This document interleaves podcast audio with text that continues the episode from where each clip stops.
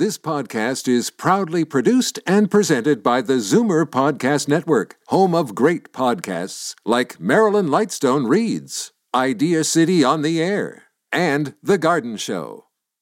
Happy birthday to you. Hey, Bye. where's mom going? She hasn't even opened her presents. Well, son, she just turned 65, which means there's new offers for her at Specsavers. What? Yep, an eye exam now costs her nothing, and she can get 30% off lens upgrades with any pair of glasses. Wow. So, can we cut the cake now? You betcha. No cost eye exams are for eligible seniors at all participating locations with costs covered by provincial health care. Conditions apply. See specsavers.ca. You're listening to an exclusive podcast of The Conspiracy Show with Richard Syrett. Heard every Sunday night from 11 p.m. to 1 a.m. on Zoomer Radio, the new AM 740. You're listening to an exclusive podcast of The Conspiracy Show with Richard Syrett. Heard every Sunday night from 11 p.m. to 1 a.m. on Zoomer Radio, the new AM 740. You are an old man who thinks in terms of nations and peoples. There are no nations. There are no peoples. There is only one holistic system of systems. One vast and immane, interwoven, interacting, multivariate, multinational dominion of dollars. And you have meddled with the primal forces of nature and you will atone. Everybody knows that the dice are loaded. Everybody rolls with their fingers crossed. Everybody knows the war is over. Everybody knows the good guys lost. Everybody knows the fight was fixed. The poor stay poor, the rich get rich. That's how it goes. Everybody knows. Live from Toronto, Canada, The Conspiracy Show with Richard Syrett from Zoomer Radio, AM 740. Everybody And a belated Happy Canada Day to. Everybody Canadian listeners to this program, and a happy July 4th to my American friends. Uh, Joel Skousen among them, who uh, took some time out, or will take some time out to speak with us in, in just a few moments. Joel Skousen, the editor of World Affairs Brief, will join us in, uh, as I say, a few moments. But uh, a little later in the show, it was uh, 30, let me see, 39 years as of uh, yesterday that I would say unquestionably the most charismatic frontman of a rock band, Jim Morrison of The Doors, uh, passed away. Officially, at uh, 5 a.m., July 3rd, 1971, of a heart attack, which is a rather improbable fate for a 27 year old man, although somewhat less so for a rock star who lived the life uh, that Jim Morrison did. And as his longtime girlfriend Pamela Courson told the story, Morrison decided to take a bath in his Parisian flat one evening. She went to bed and the next morning discovered his corpse in the tub. And of course, bizarre rumors uh, began to surface almost immediately, undoubtedly nursed along by Courson's puzzling attempts to uh, to screw a lid on the news. Initially, she told reporters that uh, Jim was not dead but very tired and resting in a hospital. Uh, nonetheless, the uh, the world began to uh, uh, to wonder whether Morrison might have died of a of a heroin overdose in the the sleazy underground nightclub, the Rock and Roll Circus. That was one of the other rumors. Another popular rumor had it that Jim OD'd on cocaine. It was a drug that he was known to binge on, and a rumor had it that he was hustled home and deposited in the bathtub in an attempt to revive him. Of course, there were no witnesses, and uh, Courson was claiming that uh, Morrison was still alive days after he died. In fact, there was a Parisian uh, the, the Parisian doctor had already signed the death certificate, listing the deceased as James Morrison, poet. The uh, the coffin was sealed before either the American embassy or Morrison's family had even been notified, and uh, no autopsy was performed uh, because, according to uh, the, Fren- the French law, there was no sign of, of foul play. And uh, it was a, uh, I think it was six days later after Morrison's quiet burial at Père Lachaise, uh, the, the, uh, the, the Doors manager, Bill Siddons, actually held a press conference and announced the news that the young lion had died of a heart attack brought on by a blood clot or possible lung infection. And then the LA Times ran a story headlined, Why Morrison Death News Delay. And uh, that led, of course, inevitably to talk of a cover up. After all, uh, only Courson and a couple of French medical examiners and an unknown police officer had actually seen Morrison's body. Not even Siddons, who uh, flew to Paris after Courson denied Morrison's death over the phone, and then she broke down crying. Only Siddons thought to open the casket when he arrived at the uh, the apartment. We'll uh, we'll get into all of this with our rock and roll investigator, the self-styled Fox Mulder of rock and roll, R. Gary Patterson. Did Jim Morrison fake his death?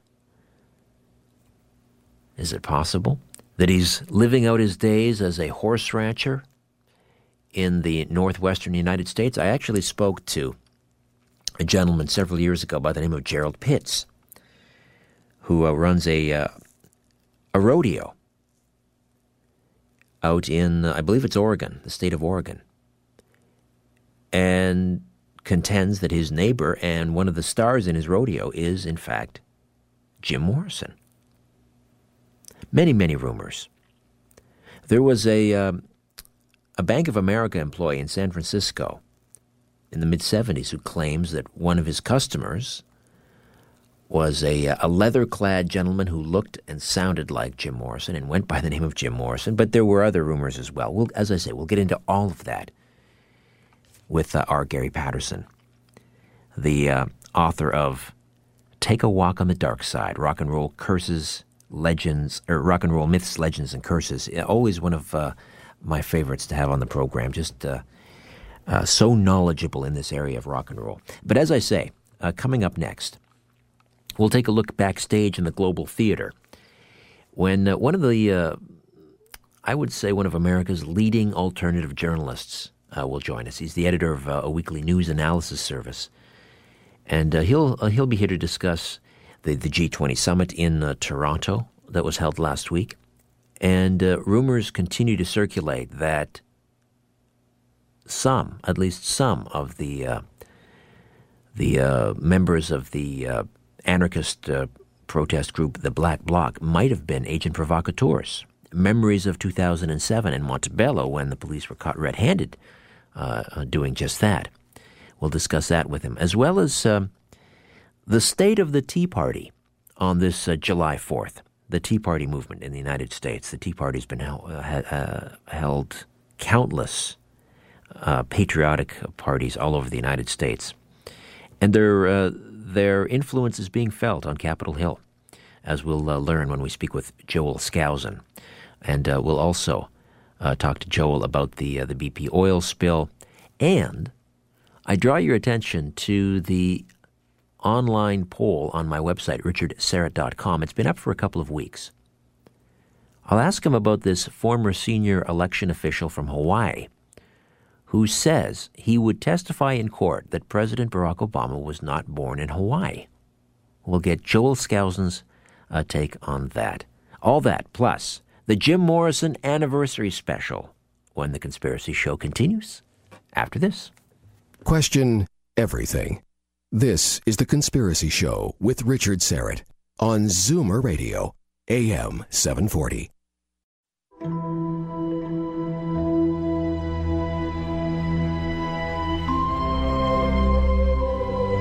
When in doubt, blame the government. You're listening to The Conspiracy Show with Richard Syrett from Zoomer Radio, AM 740.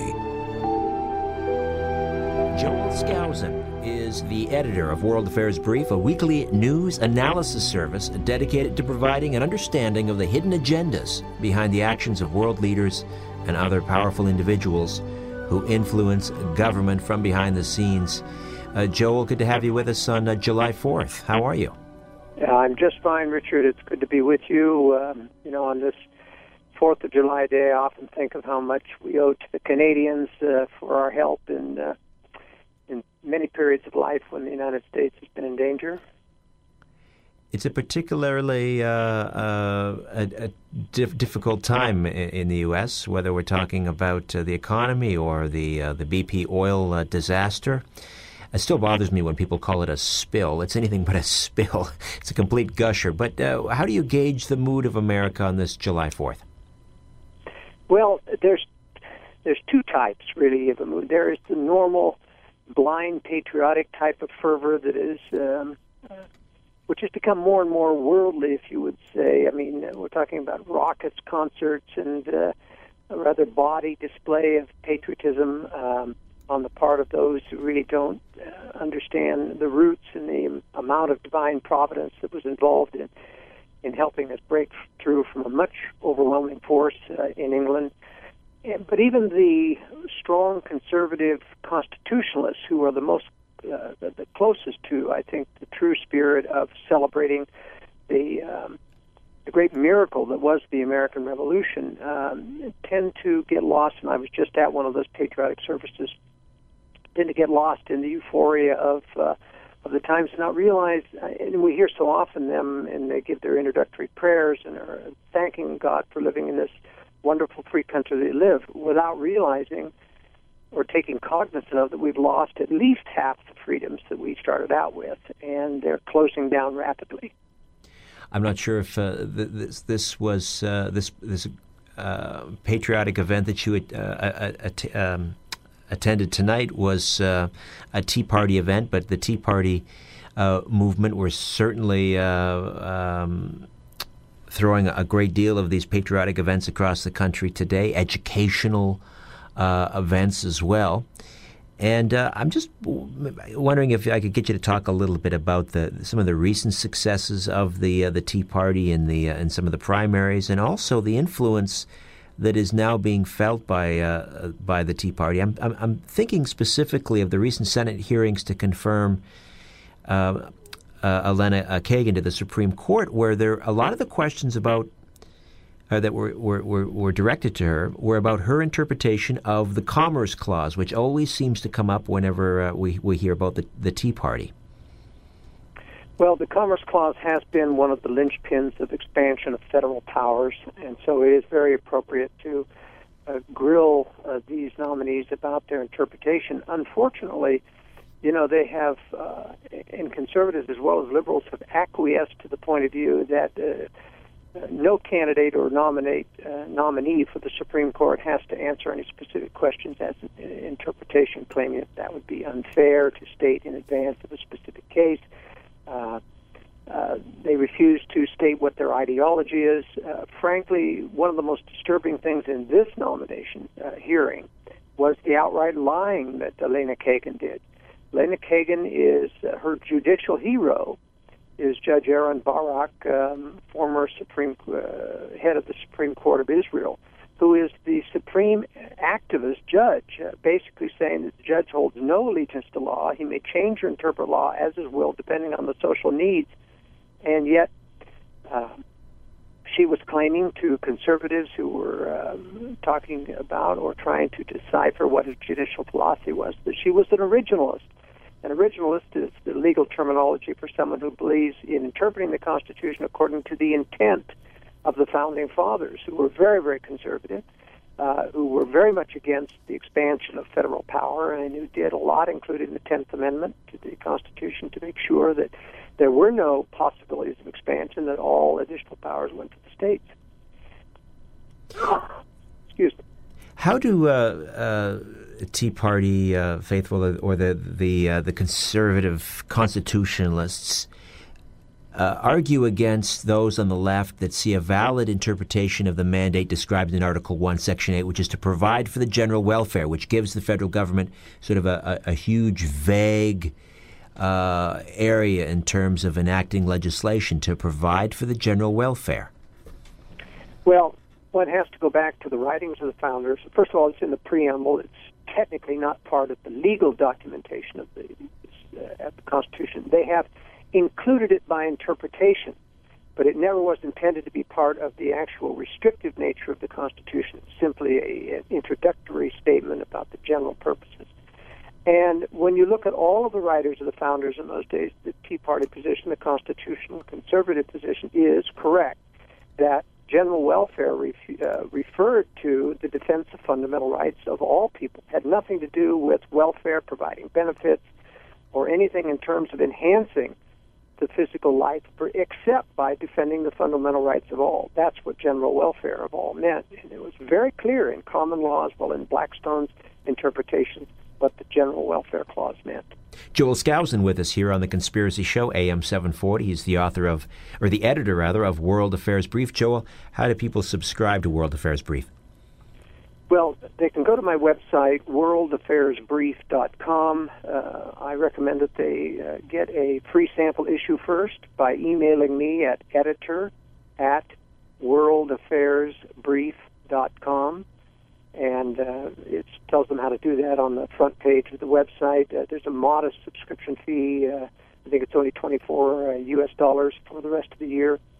Uh, but uh, I do try to put back into the news the things that are not being discussed. I think most of the news is manipulated by what they purposely omit careful and crucial information and omit, and that's what I try to put back. Uh, going back to you know uh, Supreme Court nominee Kagan, um, most of the time uh, left liberal judges attempt to persuade them that they're not left liberal um, by evasion. Uh, Elena Kagan engaged in outright lying of her position. That's uh, what was so evil about this, and unfortunately, none of the senators were uh, brazen enough to call her on that. Uh, Joel, last week uh, Toronto played host to the uh, $1.3 billion uh, G20 summit. And I know that you you wrote about that in World Affairs Brief. What did you make of? Uh, I just I, it's ironic, and I think you pointed this out as well. That the, sort of one of the themes of the G20 was for governments to show restraint and cut deficits and so forth. And yet, here's the government of Canada. Uh, frittering, frittering away $1.3 billion on something that could have been achieved via a video conference absolutely true. They spent 1.2 billion dollars on security, and a lot of that involved agent provocateurs, as it happened in the uh, uh, 2007 Montebello um, uh, conference. Policemen uh, dressed up as civilians, always the black bloc, that is, with the black uh, clothing and the masks. Um, and uh, I mean the the links that I put in this uh, issue of the World Affairs Brief to the uh, 2007 unmasking of these police officers as the police attempted or played like they were arresting them to get them out of the hands of uh, the people who were going to pull down their mask and get their faces on video is just dramatic.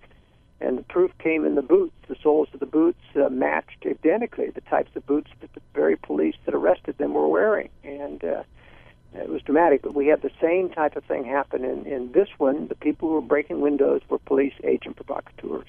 And and uh, where is the the evidence? Uh, I mean, I've seen the photos of some of the black uh, bloc uh, rioters wearing what look like military issue type boots, but.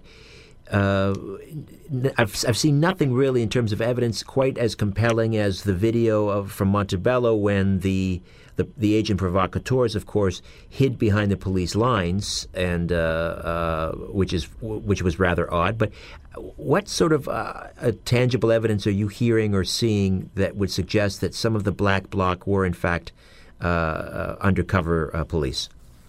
Well, first of all, the Montebello evidence is what I consider proof it's not absolute proof because the identities, no one admitted to that, and they were let you know go. There was no charges brought against these people. Their records were not kept. Uh, so it, ends up being mostly circumstantial, but it was very, very dramatic because there were videotapes that running uh, the entire time. In fact, when they take, took down the two agent provocateurs, uh, you could see the policemen uh, putting their heads down beside their ear and whispering things to them uh, meaning giving them instructions, or I play like you're resisting, etc. I mean, you never see that when you're dealing with violent people and you're taking them down. They don't put their head down by them and whisper something in their ear. You know, they're yelling, they're screaming, they're putting their hands, they're treating them roughly. Uh, that didn't happen. In the latest one, it is even more circumstantial, but it's still there. For example, the, uh, the link that I quoted from took apart several of the photos. One where there was only one really wearing one of the what looked like the combat issue boots um, with these so-called, you know, uh, anarchists. Uh, they just don't wear that type of boot. Uh, most of them were wearing uh, a typical commercial um, black tennis shoe uh, type thing, but there were that had special protective armbands, uh, hip uh, protectors underneath their clothing. You know, this is not equipment that anarchists uh, have. Frankly, I think whether you go back to the Seattle riots in America, there were also agent provocateurs. Uh, uh, where there was a tremendous amount of evidence, evidence that they were worked by the police. Uh, interesting enough, these people who were arrested, uh, uh, who have the black mask and, and the black kind of uniform, are ne- their names are never taken. They're never brought to trial. They're never laid any charges on. And of course, they wouldn't dare do that because uh, you know their names could be traced to police rolls then. I, I did find it odd that the uh, the police cars that were set ablaze were just sort of left there abandoned. There were very few That's police right. uh, in sight, and I don't know. I, I'm not an We're there. explosive, Well, we're there, Richard. We're standing and observing. right? And they let those police cars burn for hours. And I, I don't, I'm not an explosives expert, but I don't think it's that easy to just to set a car ablaze like that. Uh, I have to ask you. That's that's correct. You've got to have uh, some type of flammable bomb that you throw into the car to get it to ablaze like that. Uh, Joel, the um, the poll question on my website at richardsyrett.com uh, for the last couple of weeks has to do with this former senior election official from Hawaii who says he testified in court that President Barack Obama was not born in Hawaii. What did you think of that development? Well, I think that was a very uh, accurate uh, thing. It was a, a fortunately for the first time, this guy knew what he was talking about in terms of the difference between a certification of live birth and a birth certificate. And everybody else, especially uh, CNN and others, who made a big deal of crucifying this uh, uh, American military officer who refused to serve, uh, military doctor refusing to serve because challenging Barack Obama's eligibility run, didn't know the difference between a certificate of live birth and a birth certificate. And boy, I'll tell you, uh, Cooper Anderson just made mincemeat out of him because he didn't know the difference. Uh, fortunately, this guy knew. He seemed to have the evidence. He was there at the time. He had talked to his officials. They admitted that you don't want to go there, that there's no actual birth certificate, only a certificate of live birth, which he explained anybody can falsify. I myself had a daughter born in Hawaii uh, at home. We went and certified that we were the parents. No proof asked, no questions asked. That's exactly what Barack Obama's mother did.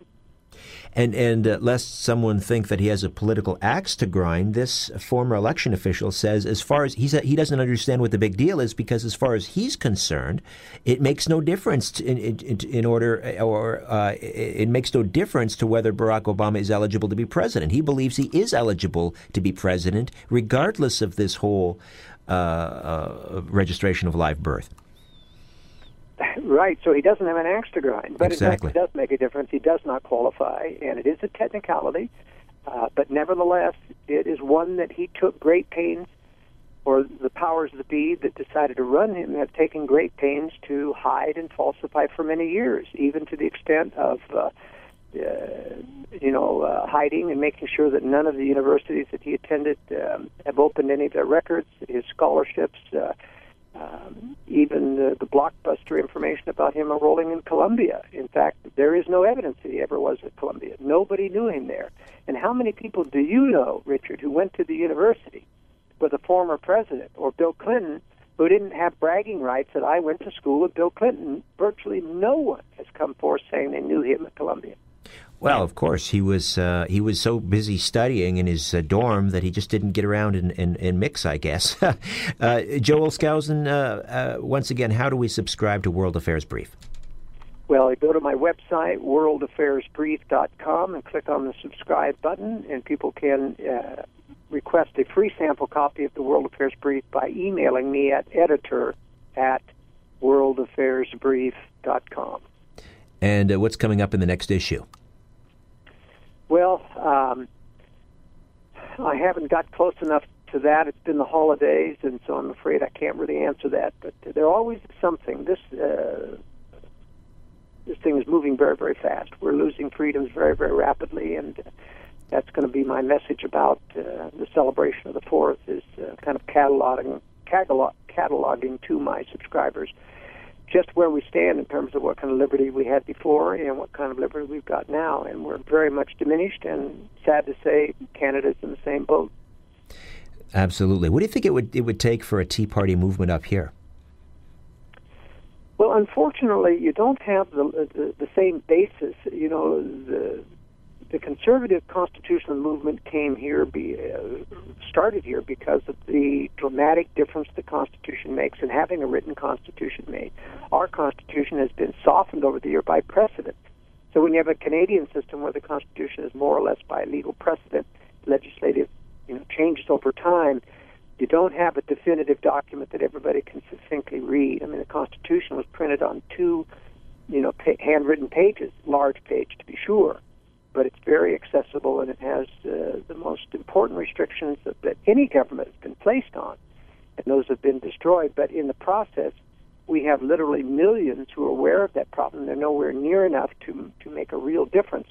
Though I am enthused that the Tea Party movement is big enough that the powers that be are trying their best to infiltrate it and divert it through so-called moderation, as they get people like Sarah Palin to endorse it, John McCain, and uh, other people and other liberal people running under the conservative banner. That's the problem we run with. Is everybody starts to jump on a bandwagon and they get elected as Tea Party candidates and then they betray it, just like uh, Massachusetts Senator Scott Brown has become a great liberal now, or a bad liberal in the Congress rather than the conservative he got elected on. Just one final question, uh, uh, Joel, and that is, uh, how do you uh, how do you convince somebody that uh, the federal government has no business regulating even the in, in, in, the area of the environment in light of this whole BP oil disaster? Well, in fact, it does have power to regulate an environment because anything that threatens one of the fundamental rights of its citizens is a legitimate power of government uh, to protect. But uh, we're talking about prosecuting people and corporations for damaging other people through the environment. Uh, what they've done through the law in BP is made limitations on liability of $75 million, which is ridiculous in this case. And we've also found, in fact, that, uh, and this is a whole other story we'll have to stay for another interview, but the evidence is very, very strong that there's sabotage involved that created this, uh, this great oil disaster, which is meant literally to shut down U.S. oil production offshore. And uh, that this was no accident, in fact. Well, we will pick up on that the next time. Joel, uh, thank you, and again, happy July 4th. Thank you very much, Richard. Always good to be with you. You too, my friend. Joel Skousen editor of World Affairs Brief, the website worldaffairsbrief.com. All right. Uh, July 3rd, yesterday, of course, was the anniversary, the passing of legendary frontman of the, uh, the group The Doors. Jim Morrison passed away July 3rd, 1971, in Paris. Or did he? Rock and roll investigator R. Gary Patterson. We'll delve into that question with him on the other side. The- Take a look around. What do you really see? This is where you can tell all about it. This is The Conspiracy Show with Richard Syrett on Zoomer Radio, AM 740. You're listening to an exclusive podcast of The Conspiracy Show with Richard Syrett. Heard every Sunday night from 11 p.m. to 1 a.m. on Zoomer Radio, the new AM 740.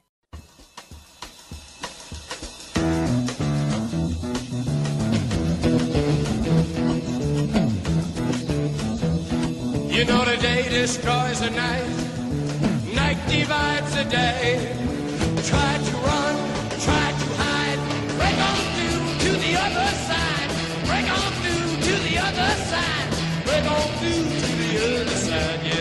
If you're sure your phone isn't tapped, call now 416 360 0740 or toll free in Ontario at 1 866 740 4740. I'm uh, I'm confident that at a certain stage in his career, Jim Morrison's phone was tapped. In fact, Reports are that he lived in such an constant anxiety about uh, the FBI trailing him, keeping tabs on him, uh, that he, as a result of this anxiety, suffered uh, from ulcers by the time he was in his mid 20s. And uh, Ray Manzarek once said in a, uh, I believe it was a BBC interview about 1983, that when the Doors took the stage, there was Vice Squad on the left, Narcs on the right, and they basically had the warrants filled out with the Doors, uh, the individual members of the band's names already written on the warrant. They were just ready. They just had to, to fill in the crime. They were just constantly hounded, uh, which have, have, has, has led some to, to, uh, to conclude uh, that the question shouldn't be, did Jim Morrison fake his death? The question should be, who killed Jim Morrison? We'll, uh, we'll discuss the rumors, the legends, the myths surrounding the Lizard King, the Young Lion, the most charismatic frontman in rock and roll history, Jim Morrison, who ostensibly passed away at about 5 a.m. on July 3rd, 1971, in a bathtub in his flat in Paris, France.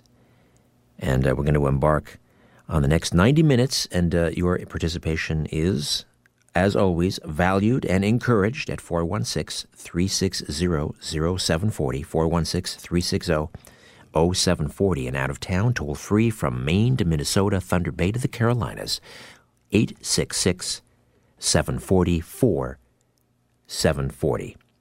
866 744 740.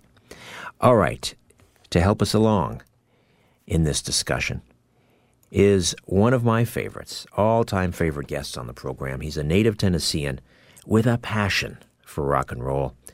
As a published author with Simon and Schuster, his uh, works portray many fascinating events that helped shape musical history from Robert Johnson through current groups making a place for themselves among rock and roll's standing legends.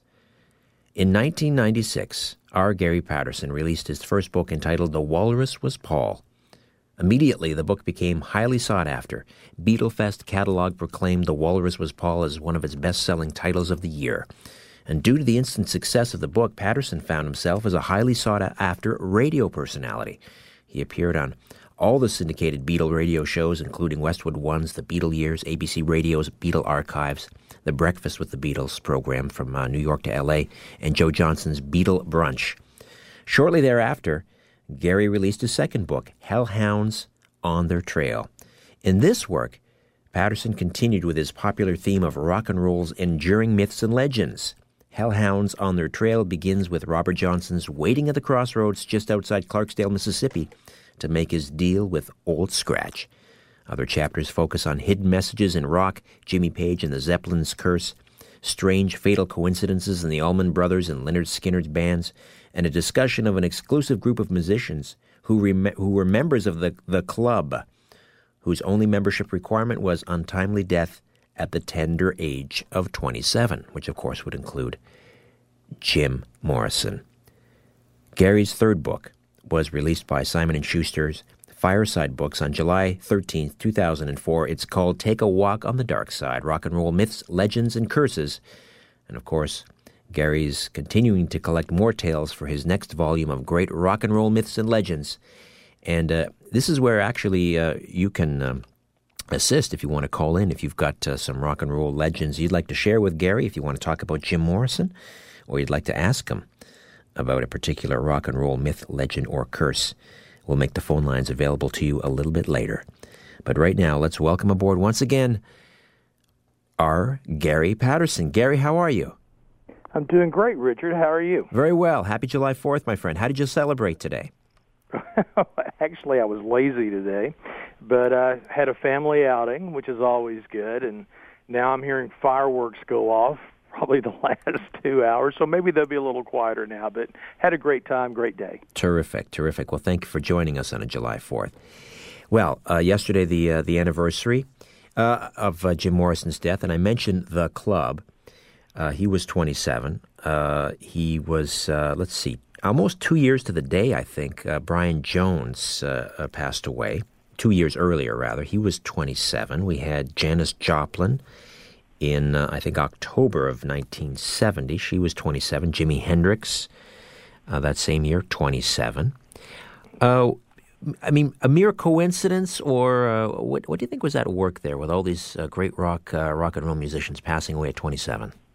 Well, you know, you think about natural law and how the planets move around the universe. You know, maybe there's something mathematical to it, but but when I did the book and I came up with a club or Club 27 and and uh, started getting into this is actually when I was researching Brian Jones and Morrison, and I was saying, oh my gosh, he died at 27. She died at 27. Uh, Robert Johnson died at 27.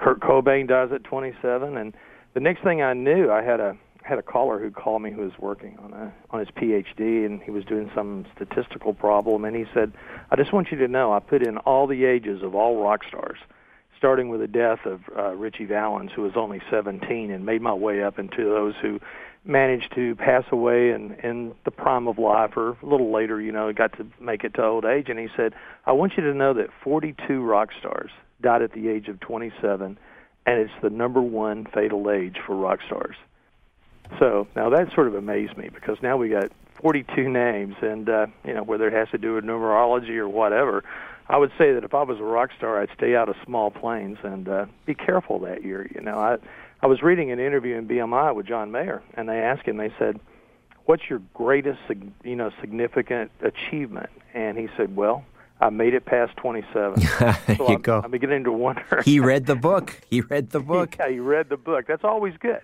So he made it past 27. I'm glad too. You know, that's great. Take us back And, to uh, uh, to Paris, uh, 1971, July 3rd. Mm-hmm. What Pamela Courson, his girlfriend, longtime girlfriend, uh, who uh, who he left everything to. Um, why did she take? Was it six days before she actually uh, came out with the you know and, and announced that that Jim Morrison was dead and not just you know resting in a hospital someplace? Why did she take so long?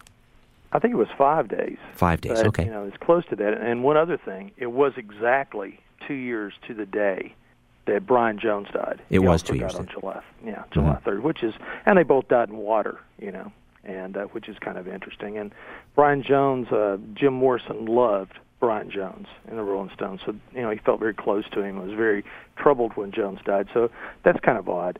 Uh, I tell you, you know, I love legends, Richard, because there's always something new coming out or something you know you have to anticipate. And I don't know if we're ever going to find out exactly what happened that night in Paris, especially with Pamela Courson, because uh, there's a, a lot of the story now that may be disputed.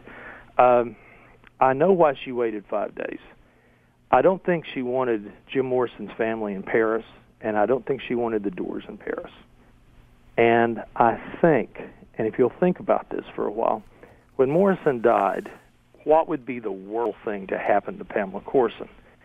If he had died of a drug overdose, there would have to be an autopsy.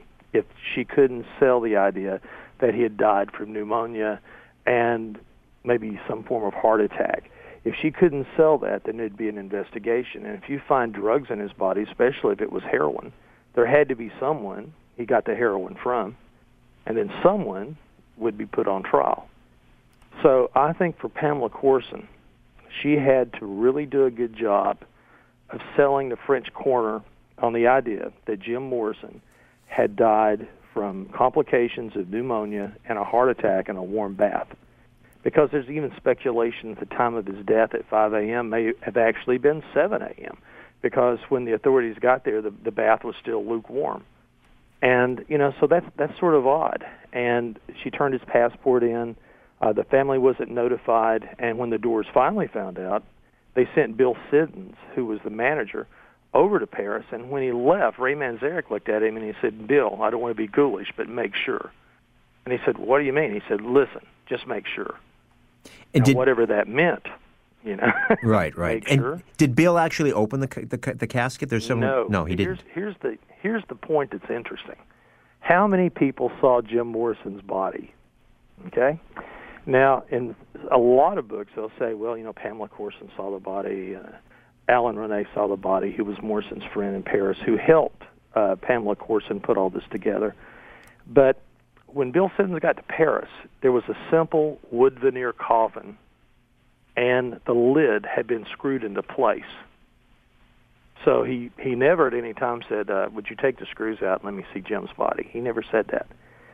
And when they buried him at Père Lachaise on, I think it was July 8th, uh, report goes that there were maybe four, no more than eight people present at his funeral when they buried him.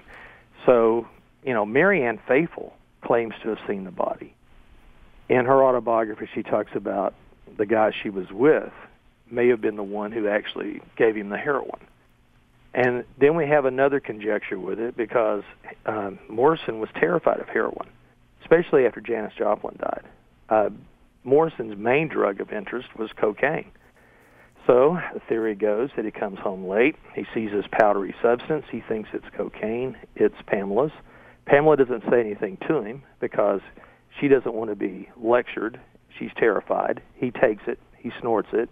He gets into the bathtub and he dies from complications with that because they found blood in the water.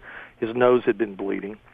And it was it was pretty easy for Pam to sort of fool the coroner because Morrison had this terrible cough when he was in Paris and he had gone for medical treatment. So there was a record that she had about this terrible, terrible cough that could have been pneumonia, and she was able to convince the doctor that it was natural causes and that he had died from complications of pneumonia and a heart attack. And of course, that freed her because there was no autopsy, there was no inquest. Uh, she was able to leave Paris and come back to Los Angeles. And when she met with Danny Sugarman, who was later the Doors manager, who was one of the writers of No One Here Gets Out Alive, she said a puzzling thing to him. And if you remember reading the original issue of uh, of the book No One Here Gets Out Alive, Sugarman sort of leaves it open ended if, if Morrison faked his death because when he asked Pamela Courson if Jim could still be alive, she said, "Well, if Jim were alive, he would call me." Now that's sort of strange, you know. Hmm. Yeah, it's it rather vague and evasive, isn't it? It is. And when Marianne Faithfull said that she saw the body, she saw she said she saw Jim Morrison's body, and his chest had this deep bruise on it. That's what she that's what she remembers. But uh, she said it was so terrifying to look at him that she couldn't really look the face, and that Pamela didn't either. So that brings up another conjecture. I mean, I don't know if we had Jim Morrison's brother-in-law on the show one time. Did we have Alan Graham on? No, we did not. Do you remember? No. Well, you know, Alan was his brother-in-law at the time, and he's pretty outspoken because the Morrison family doesn't talk very much about anything. And you know, Alan was with the family when uh, Jim had died, and he knew what was going on behind the family scenes, trying to get to France. And he also said that he saw some photographs of a friend of Jim's whose name was Dietmar, a German who had an uncanny resemblance to Jim Morrison. He said, "Look, I'm going to tell you. I saw the picture of these two guys together, and he said I couldn't tell them apart. And he said, you know, he said, now, you know, just think about this. He said, you know, Jim was tired of the music scene. Uh, he had an IQ of 149 or 150, very bright guy. And what if it was uh, his friend who died? And what if they put him in the grave? And Morrison was able to escape this life. So you know, and you know, of course, you know, he sort of I don't I don't think he goes with that theory, but I mean, he's willing to look at both sides of it. And he's an interesting fella, I will say. So we may have to get Alan on the show one night and and talk to him because you know he's the one who was there. Would love and, to. uh, when I talked to him, it was an interesting story. All right, Gary, we'll uh, pick it up on the other side and continue to delve into the uh, the legend of Jim Morrison, the mystery, the curse, or the uh, well. I don't know if there was a curse over the doors, but um, we can certainly talk about uh, some of the rumors that uh, he faked his death, and some of the rumors that he was targeted for assassination. R. Gary Patterson, author of Take a Walk on the Dark Side Rock and Roll Myths, Legends, and Curses. My name is Richard Syrett. Shaking the world and seeing what falls. This is The Conspiracy Show with Richard Syrett on Zoomer Radio, AM 740. People are strange when you're a stranger. Faces look ugly when you're alone. Women seem wicked when you're unwanted. Streets are uneven when you're down, when you're strange. Different views make great conversation. This is The Conspiracy Show with Richard Syrett on Zoomer Radio, AM 740. To speak to Richard live, call 416 360 0740 or toll free in Ontario 1 866 740 4740. R. Gary Patterson is with us. We're discussing the anniversary of Jim Morrison's death 39 years ago yesterday. The uh, the program uh, director here at the uh, the radio station was quite excited. Uh, we were doing this show tonight. He just returned from Paris and, of course, visited uh, Jim's uh, gravesite in Père Lachaise. And what do you make of the you know the suggestion that the the plot where Jim is buried is far too short? I don't know how, how tall Jim Morrison was. I, I believe he was what five eleven, six foot. Very close to that. And the first time I went to Lachaise, which was in 1990 uh, you still had the graffiti, and I mean it was it was a great thing to walk into this beautiful old you know Gothic French cemetery, national cemetery, which is extremely hard for foreigners to be buried within it. But I remember walking in and I would see the graffiti, and uh, you know I had no idea how to get to Morrison's grave. The place was huge, and there was a, a sign which led you to the famous graves, but someone had scratched out Morrison's, and uh, I don't think the French really cared that much that he was one of their main tourist attractions. But I remember walking through, and I could see the word Jim, and there would be an arrow, and this would be written on a curbstone, and then I would follow the arrow, and then Jim with the eye became an arrow pointing straight ahead. So I was following it. I thought, you know, this is fun. You know, this is like a great search of mystery. And when I got closer, on the tombstones was written uh, Doors lyrics, you know, like "Let's wait with Jim" on the on the blue bus, and then finally there was when you got to his grave, it said Morrison's Hotel. And when I got there, there was probably 50 people around the grave, and you'll have to ask your producer how many people were there that day. But every time I've been there, there's been a group of people, and they're sitting there, they're taking pictures. Uh, and then, you know, the first time people were writing graffiti everywhere. Now, the Morrison family has agreed to remove all the graffiti from the tombstones. They have a security system there with lights, and the police are on duty to protect that one grave, and they have a little barricade set up around it. That's the only grave in Père Lachaise that's guarded by police.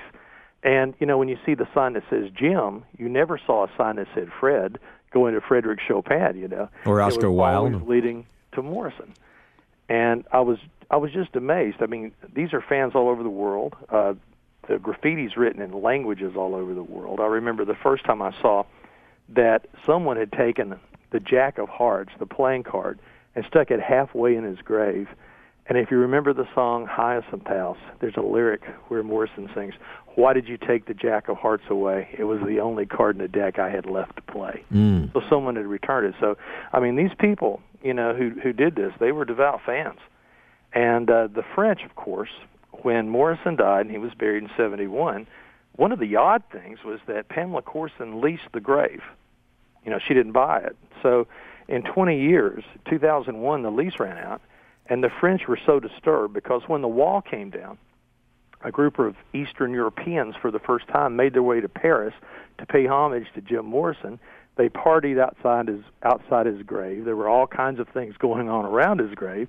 When the police ran him out, they one of the people set a car on fire, smashed it into the wall, and the French had decided that Jim Morrison would start his L.A. tour in 2001. they were going to send him back.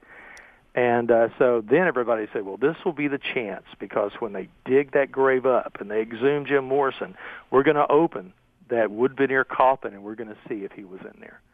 So the Morrison family agreed that they would keep the body there, that they would take care of the graffiti, put a security system, and now Jim has become a permanent resident of a Steeler town. You know, he's he's a permanent resident of uh, Père Lachaise and one of the top five tourist attractions in Paris.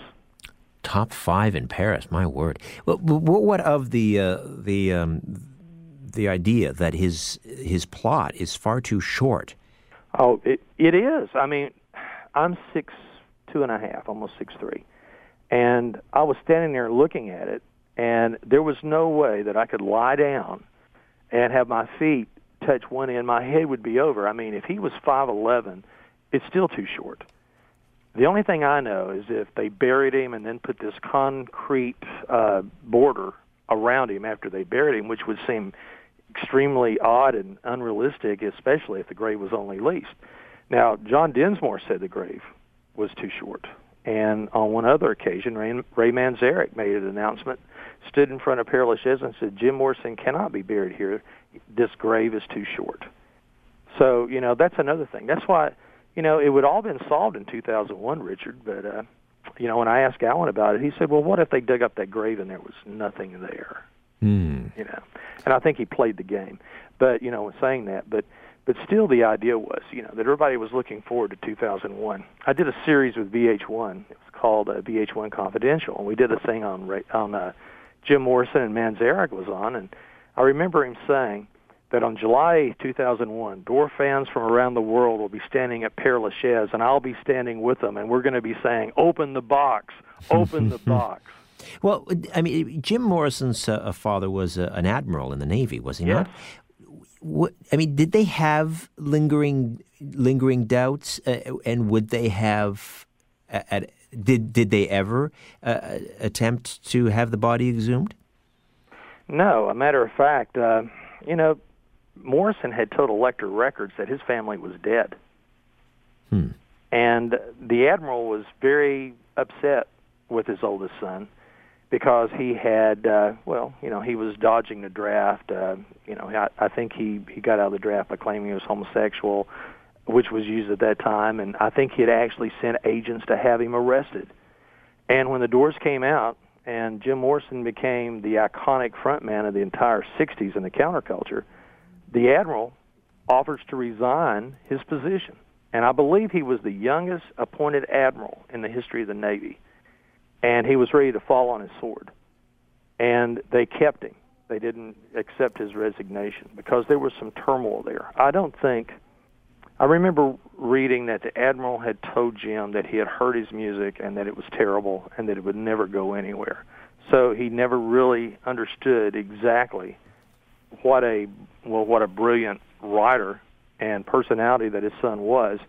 But if you remember when he was buried, there was no tombstone for a number of years, and someone, uh, some artist from Eastern Europe, had actually sculpted the bust and put it over his grave, and someone stole the headstone.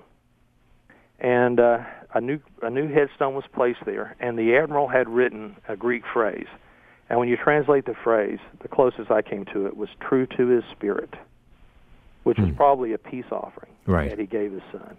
But it's true to his spirit. So the Morrison family at no time wanted to exhume the body. The other thing you got to remember, what a tremendous honor it would be for Jim Morrison to be buried at Pere Lachaise. I mean, look who's there. He's got some great, you know, company. Oscar Wilde's buried there, Balzac's buried there, Moliere. I mean, it's a, a who's who cemetery of great personalities. So, you know, I think that, and Morrison had three days before he died, he'd actually went through Lachaise, telling people this is where he wanted to be buried. And uh, the strange story was that the first plot was close to uh, Oscar Wilde, and Oscar Wilde had a very similar story. And you know, we're going to get into all the rumors and conspiracy theories, but you remember what happened in Miami Yes. when uh, Jim was found uh, guilty of indecent exposure Yes. and uh, you know his law his attorney was actually had filed an appeal, and Morrison had been sentenced to like six months of hard labor. His attorney told a number of people that if Jim were ever put in prison, that he would be murdered there. Hmm. So let's take a look at this. Why France? Why was Jim Morrison sent to France in March? Manzarek said he was going to rediscover himself. He was, you know, going to be write his poetry, which is true. But France has another advantage. No Roman extradition. Polanski, Mhm. yeah, there was no extradition treaty to the United States for any sex crime. That's why Polanski went to France. Right. That's why Oscar Wilde went to France. So they, you know, he could stay there. He would not have to be sent to a prison. So it's probably the safest place to put him.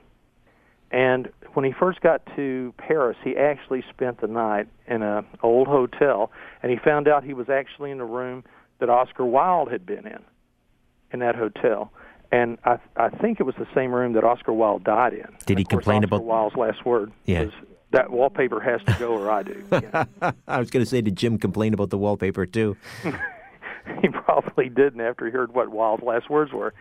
So he sort of had that, you know, that that same bent with Oscar Wilde and himself. But you know, that was the idea, and that's why you know Paris was a safe place, and uh, he couldn't be extradited, and he could write his poetry. He actually, the Doors tried to get him to come back after uh, the L.A. Woman album came out, uh, because there was so much interest in their careers again, and that Morrison wasn't ready to go. He said, "If you think that album was great, wait till you see my new stuff." That's what he told Ray Manzarek and Robbie Krieger. And of course, you know, later American Highway, and some of his poetry came out that the door set to music. But, you know, that's one of the real stories on why Paris was chosen. Interesting. Yeah, it makes perfect sense now. Now, reports were that that he was very, very uh, depressed in in uh, Paris, and he often said, you know, when when when people asked him about his drug taking, he loved you know LSD and and and, and would Mm-hmm. and drink would drink, would drink very heavily at all times of the day. Uh, he would say it's, his drinking was not suicide; it was slow capitulation. Do you think? Is it possible? Uh, I mean, uh, there was uh, one report that Pamela Courson confided in a friend that that that night she actually uh, um, helped Jim get into the bathtub. That he had been taking heroin for forty eight hours. Had been. Uh, it sounds like suicide to me almost. Well, you know, one of the famous writers that uh, when you think of Jim Morrison, you think of Arthur Rimbaud. And Rimbaud, whose lover is also buried in Père Lachaise, I think that impressed Morrison. Rimbaud always talked about what he considered to be the predestined tragedy of the artist. And it was like the over acuteness of the senses in which the delineation of the senses where it's more like uh, William Blake where he says the road to excess leads to the palace of wisdom. So the idea of Morrison who drank, but continuously drank more and more and more, and uh, more substance abuse. And when he would he would go on death rides in his car, where he would go 120 miles an hour, not hit his brakes, spin around in circles. That he would go on tall buildings in uh, L.A. and walk the ledge, just getting close enough to it so he could look death in the eye. And you know, you think about that idea that he was predestined to die that death because of of how he lived his life. I mean, Morrison never bought a home. Uh, he never rented an apartment. He always lived with his girlfriends or Pamela Courson, and uh, you know, I mean that's that's rather odd. He also slept on the the doors office, or he slept in the office on a on a leather couch, and he stayed in probably the worst hotels you can imagine, like living in squalor. And all of this had to go with his his teachings of this road to excess. And you know, death was one thing that sort of fascinated him. If you remember, you know, Dawn's Highway. You know, I know we're going to talk about that. And uh, when he talks about uh, Indians scattered on Dawn's Highway, Yes. Bleeding ghost crowd the young child's fra- fragile eggshell mind. I think he was five years old. He was with his mother and father, grandfather, grandmother, and they were driving to New Mexico, and uh, there was a head-on collision in front, and he saw these dying American Indians across the road. And his father and grandfather got out of the car to go see if they could help. And Jim tried to get out of the car, and his mother pulled him back in and wouldn't let him. And he was so terrified by looking at it and seeing the suffering and hearing the screaming. And it's at that time that he said that he felt one Native American spirit, spirit, maybe several, jump into his brain. But when they left, he was so terrified that his father eventually told him, he said, son, that didn't happen. You just dreamed it. Hmm. Because it was such a terrifying thing for him. And, you know, that, that probably created a poet that night, you know, that sort of gave him that, that concept of death. But, you know, that was another thing with Morrison. I mean, that's sort of set him up for this. And uh, if it was Rimbaud's uh, predestined tragedy, whatever, you know, it seems like he couldn't escape his fate, and he knew it. I remember he did an interview. Well, he was talking with his interview, but it was Bill Siddon's wife. They were celebrating his 25th birthday, and uh, they were drinking. And uh, he turns to her, and Jim says, "You think uh, we can get together and do my 30th birthday?" And she said, "He just looked at me, and said we both knew he'd never live to be 30." Mm, all right, uh, Gary, hold on. We'll uh, come back. We'll get to some calls. If you have a question, comment about uh, Jim Morrison you'd like to share, lines available to you 416 360 0740 866 744 740. You're listening to an exclusive podcast of The Conspiracy Show with Richard Syrett. Heard every Sunday night from 11 p.m. to 1 a.m. on Zoomer Radio, the new AM 740. We deal in illusions, man. None of it is true. But you people sit there day after day, night after night, all ages, colors, creeds. We're all you know. You're beginning to believe the illusions we're spinning here. You're beginning to think that the tube is reality and that your own lives are unreal. You do whatever the tube tells you. You dress like the tube. You eat like the tube. You raise your children like the tube. You even think like the tube. This is mass madness, you maniacs. In God's name, you people are the real thing. We are the illusion. So turn off your television sets. Turn them off now. Turn them off right now. Turn them off and leave them off. Turn them off right in the middle of the sentence I'm speaking to you now. Turn them off. Brainwashed in our childhood, brainwashed by the school, brainwashed by our teachers, and brainwashed by all their rules, brainwashed by our leaders, by our kings and queens, brainwashed in the open and brainwashed behind the scenes. Live from Toronto, Canada, The Conspiracy Show with Richard Syrett from Zoomer Radio, AM 740. R. Gary Patterson is here, author of Take a Walk on the Dark Side Rock and Roll Myths, Legends, and Curses. We're talking about, of course, the anniversary of Jim Morrison's death. And uh, let's work in a phone call. David is in Niagara Falls. Good morning, David. Hello. Hi Good there. evening, gentlemen. Hi there. Go ahead. Uh, yeah, it's, I, I just happened to catch your show tonight. It's weird because uh, I have a, a CD, like an interview with Morrison. Uh, it's a rare 1970 interview with Morrison, and I, I've listened to it about five or six times, maybe more, maybe seven or eight. But just I just happened to bring it to work today, and I listened to it. And then I caught the show. I just thought I'd phone in and tell you guys that. But it's really neat interview. Like I mean, you wouldn't believe how like uh smart Jim sounds. The words he uses, he's just really, you know, intellectual and great interview. Terrific. Are you familiar with that interview, Gary? I've heard I've heard several interviews uh, with Morrison, and you know, so I've probably heard it. But you know, Morrison was brilliant. I mean, with an IQ of 149, the books he read in elementary school and high school were so advanced that one of his teachers had to go to the Library of Congress to even see if they existed. So I mean, he was very well ahead of everything, and uh, you know, his his studies made him what he was. He was a great poet. Uh, if you listen to Horse Latitudes, it's on the second Doors album, I believe. He wrote it when he was in high school. So you know, he was he was filled with promise. All right, David, thank you for the call. Uh, there was, shortly after he died, reports from a Bank of America employee in San Francisco who claimed to be handling an account of someone who looked like Jim Morrison, who went by the name of Jim Morrison. Whatever happened to that uh, Bank of uh, America employee? What did you make of that story? Well, uh, after he died, there were strange things that were going around. First of all, he died on uh, July 3rd, and uh, when it became known that that was the date of his death on his death certificate, a number of people said that they saw a man who looked very similar to Jim Morrison boarding a plane leaving Paris, headed back to the United States. So, you know, that's the first thing. And then the Bank of America employee who was handling an account uh, for Morrison, or a man who looked like him, and and then the the the story of Mr. Mojo Rising, you know, where he claims that you take Mr. Mojo Rising, of course it's Jim Morrison, it's all spelled out, and he said if you ever get a call from Mr. Mojo Rising, it's me. And the idea that he could see himself dropping out of the music business and putting on a three-piece suit, cutting his hair, and getting into business. I mean, all this stuff sort of came out, but you know, it follows the pattern of urban legends.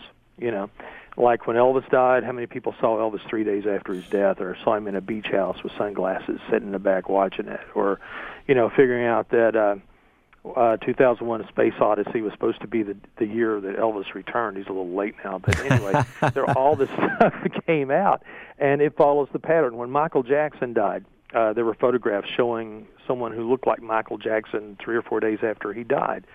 So it goes into the whole realm of what creates a great urban legend, and that is that you know these people are with us. Uh, when David was listening to the interview, I mean Jim Morrison's talking to him. When we turn on XM and turn on your show, Richard, we hear all this great bumper music of the Doors tonight. So he's actually immortal. They're living forever. And when we talk about artists who die at 27, it's like those whom the gods love die young, and it goes all through history. You talk about Alexander the Great, whatever. So, what are they remembered, and their music lives forever, and it keeps that nostalgia, that feeling with us that we still share, the the human expression of it. Then it's going to go on forever, and I think that's that has something to do with just the role of urban legend itself.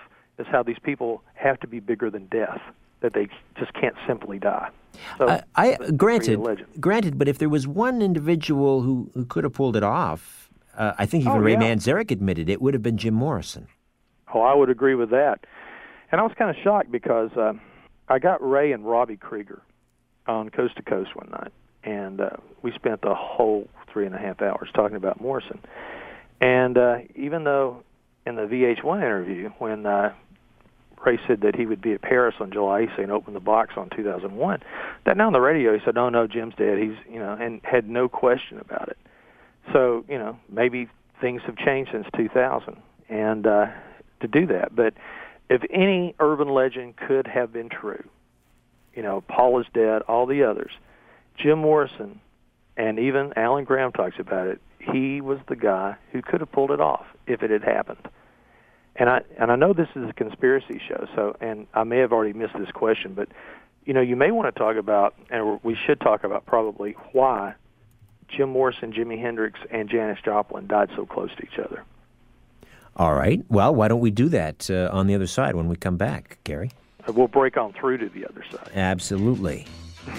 and uh, you know those lyrics, "We want the world and we want it now." Maybe he was, he was so dangerous, so rebellious, so so much of an anarchist that perhaps he was a bigger threat to the, the CIA and the the, the, the French uh, CIA than uh, we can even uh, ever imagine. Perhaps the question again should be who killed Jim Morrison. We'll discuss that as well.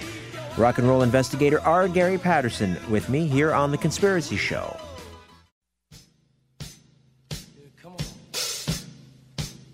Love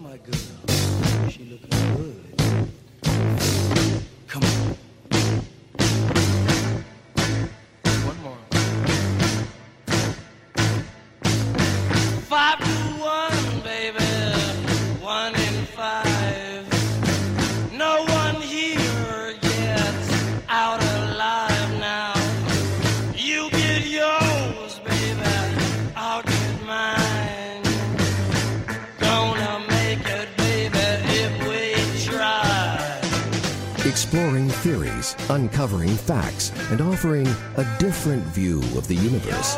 This is The Conspiracy Show with Richard Syrett on Zoomer Radio, AM 740.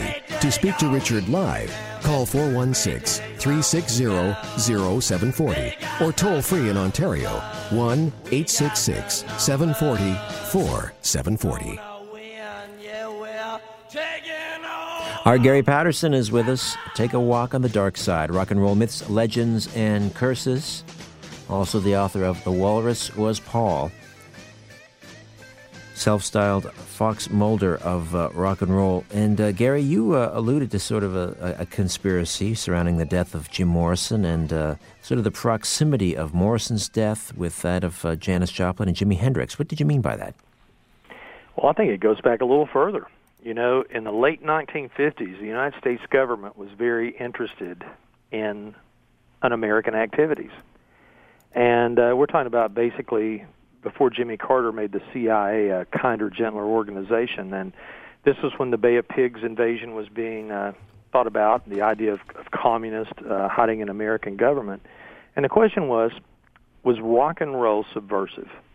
Now, the Russians would tell you, obviously it was. But let's take a look at this. And this is what's odd. When Elvis Presley came out, everything changed, even though Little Richard was the architect of rock and roll. But let's take a look at 1959. In 1959, Elvis Presley was in the Army. He was no longer a threat.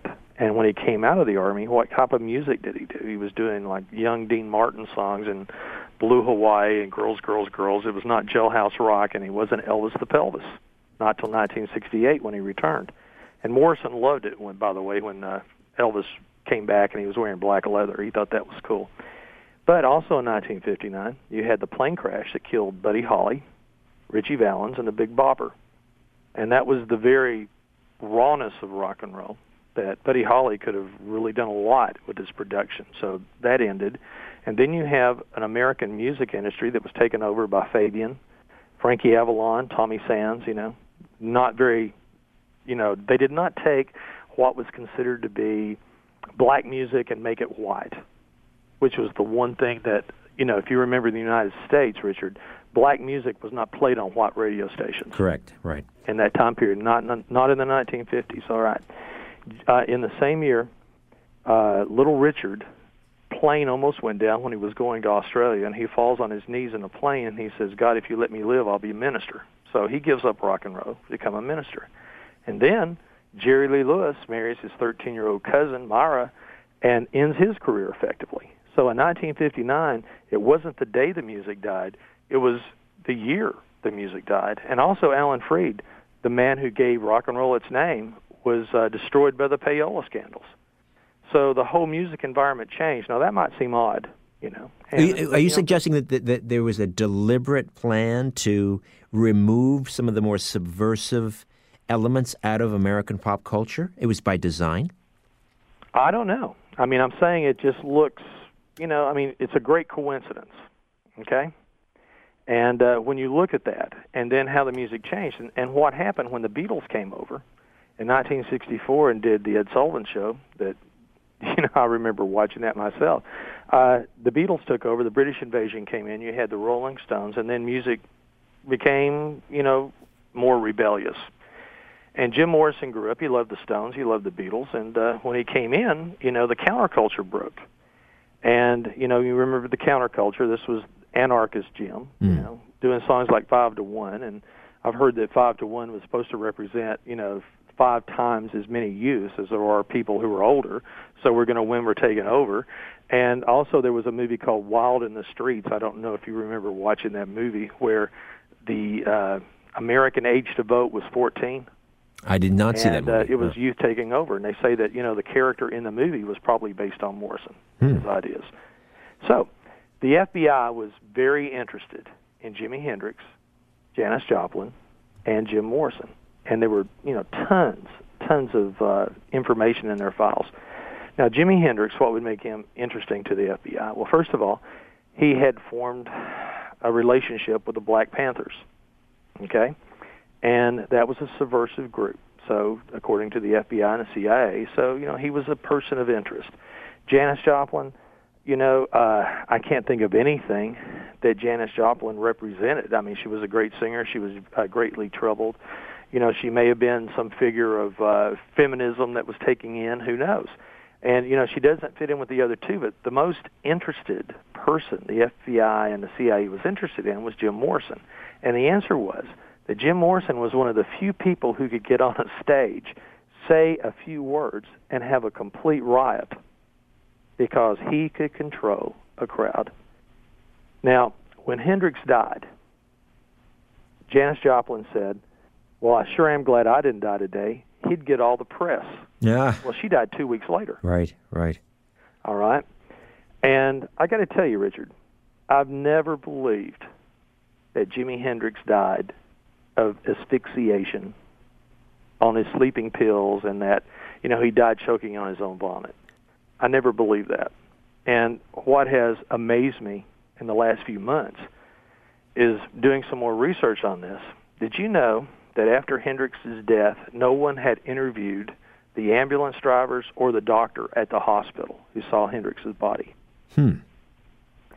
Now, what we have about Jimi Hendrix's death is Monika Dannemann's account. And Monika Dannemann was Hendrix's girlfriend. He was living with her at the time he died. Uh, she convinced Hendrix's father Al that uh, Hendrix was planning to marry her, and she was his fiancee. But when she found Hendrix and he wasn't breathing, she, she doesn't call an ambulance. She goes outside her flat and she calls Eric Burdon. Of the animals. And Eric, yeah, and, and precious minutes go by.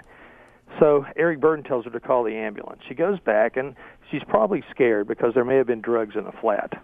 All right. So when the ambulance comes, she says that they put him up in an upright position, and the ambulance driver swore to her that he was going to be all right, that he was alive. And they took him to the hospital. So she goes and she waits and she waits, and uh, she doesn't see a doctor. She finally finds one who had uh, attended the body, only to find that Jimi had been pronounced OPD, officially pronounced dead, and he was lying in the back with a sheet over him. Now, this is what gets me. The doctor said in the a medical report that the body was oozing red wine from his mouth. He didn't drink. Well, here's the thing. When they did the blood alcohol level, it was very low. Hmm. Okay? So that would mean that he had died before the alcohol reached his blood level.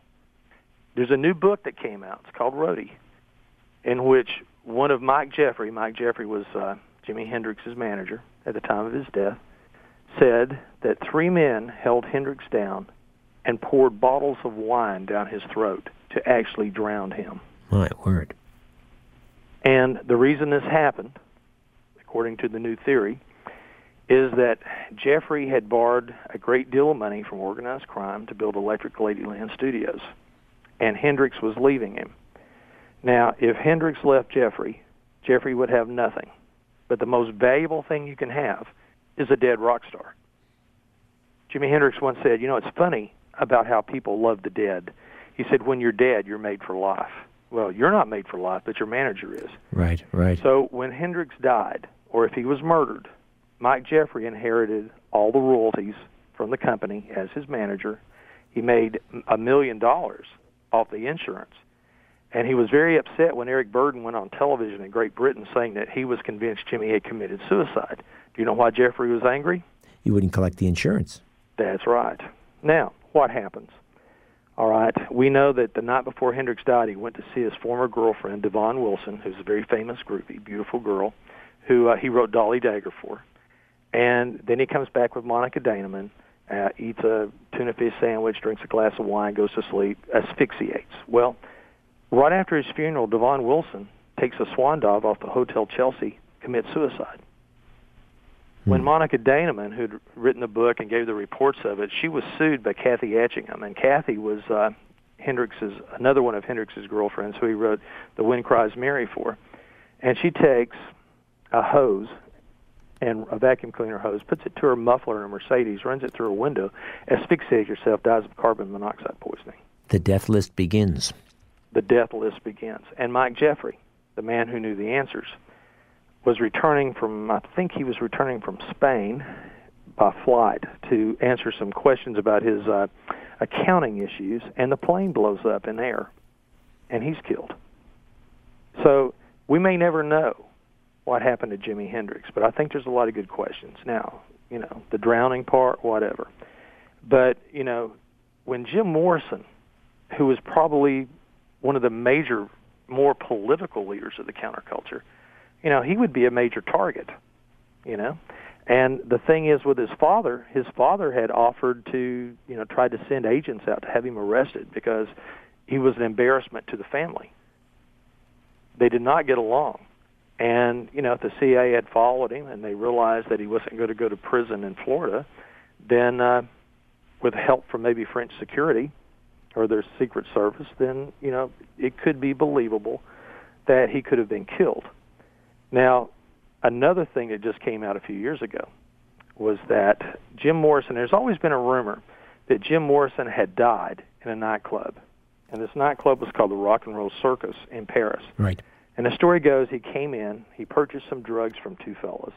He went back into the bathroom, sat in one of the stalls, took the drugs, and then died, fell on his face. They called a, uh, a paramedic to come in to attend to him. The paramedic said, This man is dead. The two men who sold him the drug said, No, no, no, no, he's not dead. We're going to take care of him. He's all right. So they pick him up and they carry him, you know, shoulder over each neck, holding on to him. They carry him back to his apartment. And when they when they get him there, they set him in the bathtub. Now, if that story's true, everything Pamela Courson said is not true, which would mean that Pamela Courson was not there that night when they put him in the bathtub. Now, let me show you what's interesting about the bathtub theory. And Alan Graham is the person who told me this. When they found Morrison's body, his back was up against the water pipes. Nobody sits in a tub like that. Exactly, which meant he had been placed there. And if that was the case, he may have died at the Rock and Roll Circus, and the two men take him back, put him in the bathtub. Those were the two men who sold him the drugs. If you know they're found out, they're going to go to prison. Pamela Courson comes in, and of course, you know they were notoriously unfaithful to each other. And she comes in, she finds the body. She has to have a good story, you know, to prove that she was there. And uh, then what they have to do is is cover up the whole thing so there's no autopsy.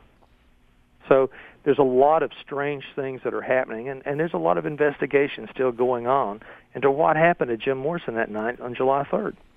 So that's another interesting angle to the story. And the speculation probably will never end. Well, We'll, that's uh, why we call them urban legends. Exactly. legends. Enough to fill a volume of it on its uh, on its very own. Gary Patterson stays with us as we continue to discuss the life and death of Jim Morrison of the Doors. You're listening to an exclusive podcast of The Conspiracy Show with Richard Syrett. Heard every Sunday night from 11 p.m. to 1 a.m. on Zoomer Radio, the new AM 740. Before you slip into unconscious, like to have another, another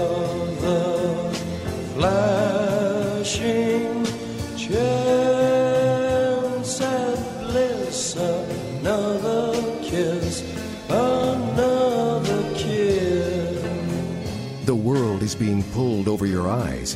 This is The Conspiracy Show with Richard Syrett from Zoomer Radio, AM 740. To reach Richard, call 416 360 0740 or toll free at 1 866 740 4740. Gary Patterson stays with us. Rock and roll investigator. The Walrus was Paul. Hellhounds on our trail and take a walk on the dark side. Rock and roll myths, legends, and curses. RGaryPatterson.com, the website. What about the uh, the book that was uh, written supposedly by Jim Morrison himself back in the in the mid '70s, about 1975? I think it was called Bank of America of Louisiana. Uh, what was the what was behind that? Well, you know, it's kind of like the Elvis tapes. You know, Right, right. You know, a few years after Elvis died, you know, here comes a, a book with a cassette tape attached to it of uh, Elvis Presley talking to the author, mentioning things many years after he had died, and then they found out later on that it was uh, an Elvis impersonator who had been hired to do the tape for an Elvis fan club. But you know, when you have a when you have an appetite for something and you and you have a great story going, and of course, after Morrison died, I mean, it, it came out pretty soon that maybe Morrison had faked his death, so it wasn't that long. It just seemed like something that goes along with the whole story, whole story with it. I mean, I'm not seeing it around anymore, but there's so many things that come out, you know, right after that. So that Morrison had written it himself. I mean, if Morrison was going to write something, I'm sure it'd be much more poetic, you know, like the Lords and New Creatures and and all of that, you know, which just happens to be with Simon and Schuster too. But uh, his books of poetry. I mean, Morrison thought more of himself as a poet, you know, and uh, so we'll see with that. I noticed that uh, I remember Pat- uh, Patricia Kennealy, who uh, had married Morrison, as legend says, in a Wiccan ceremony, claims that she has some lost poetry of uh, Jim Morrison that he had written for her. And of course, the legal issues of getting all this stuff out. I mean, who knows? You know, uh, whoever wrote the book, maybe he'll show up. And if it's Mr. Mojo Rising, wow, it's going to create a whole new chapter. well, then, of course, there is, I, I guess, the most recent uh, Jim is Alive uh, a legend uh, is in Oregon, where apparently, according to Gerald Pitts, who owns a, a rodeo uh, uh, out uh, out in in Oregon, claims that this fellow showed up in about 1996.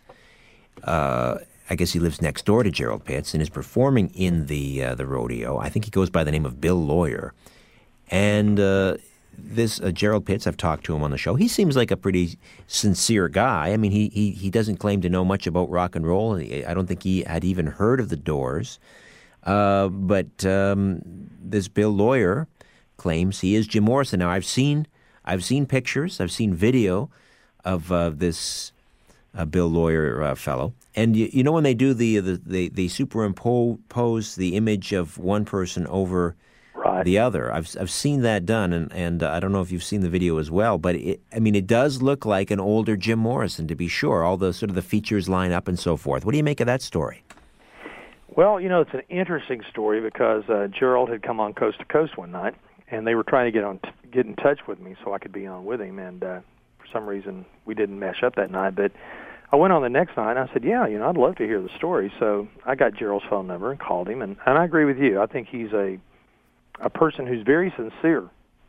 I mean, I really think that Gerald Pitts thinks that uh, Jim Morrison's living up in Oregon, or I, I thought so at the time. So I talked to him, and I thought, well, you know what we need to do, and of course he he kind of wanted my help, you know, so we could do some radio and.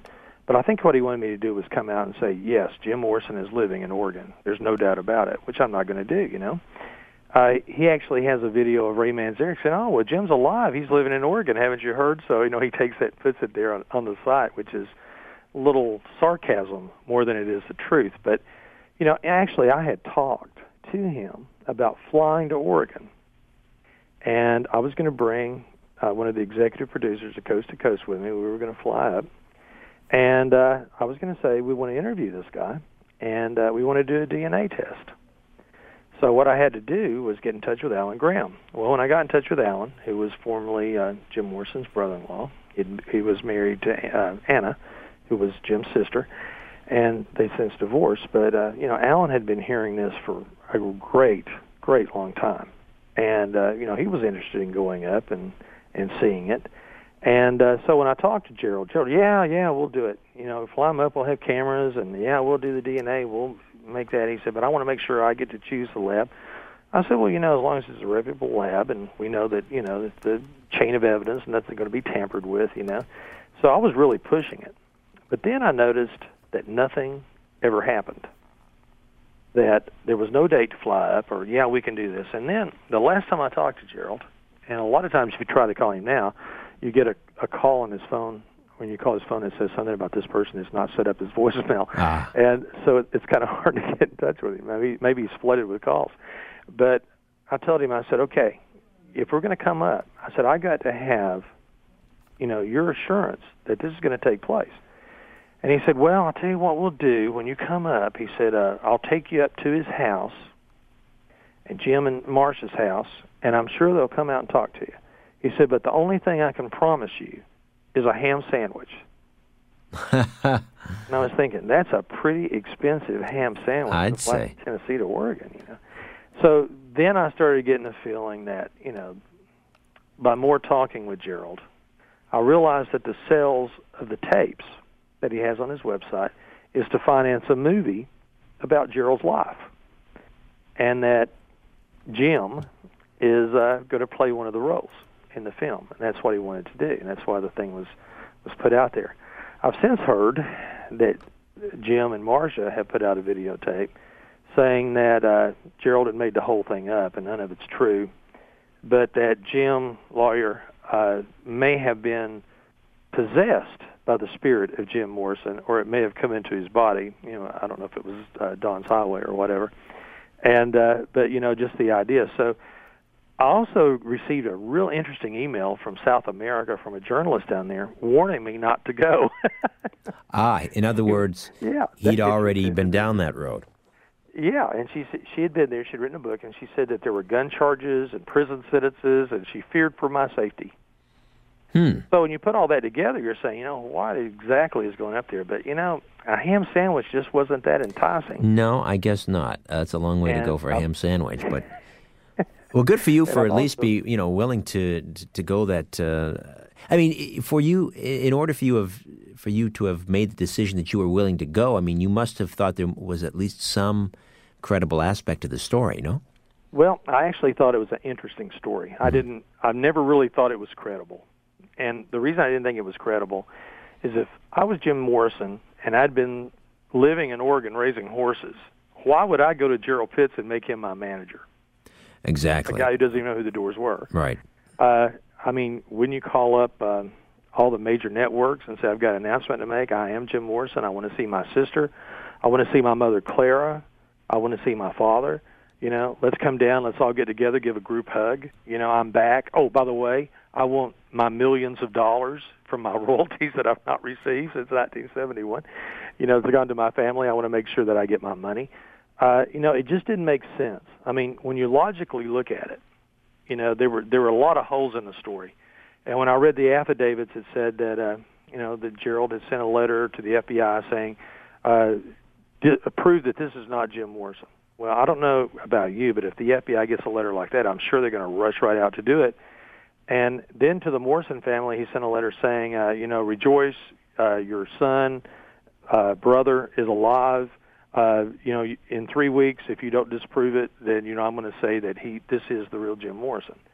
And a lot of times you have to be quiet. I know that that Robbie and and Ray they didn't want to talk about it, but you know I was thinking, you know, it might go like the uh, New Doors documentary, uh, When You're Strange. You know, maybe it is people are strange. You know, you want to go up and and see what happened. But I wanted to bring Alan Graham and see if I could get Alan to bring uh, Jim's younger brother, uh, Andy, with us, and uh, you know just have a one of those great moments on television, reality television.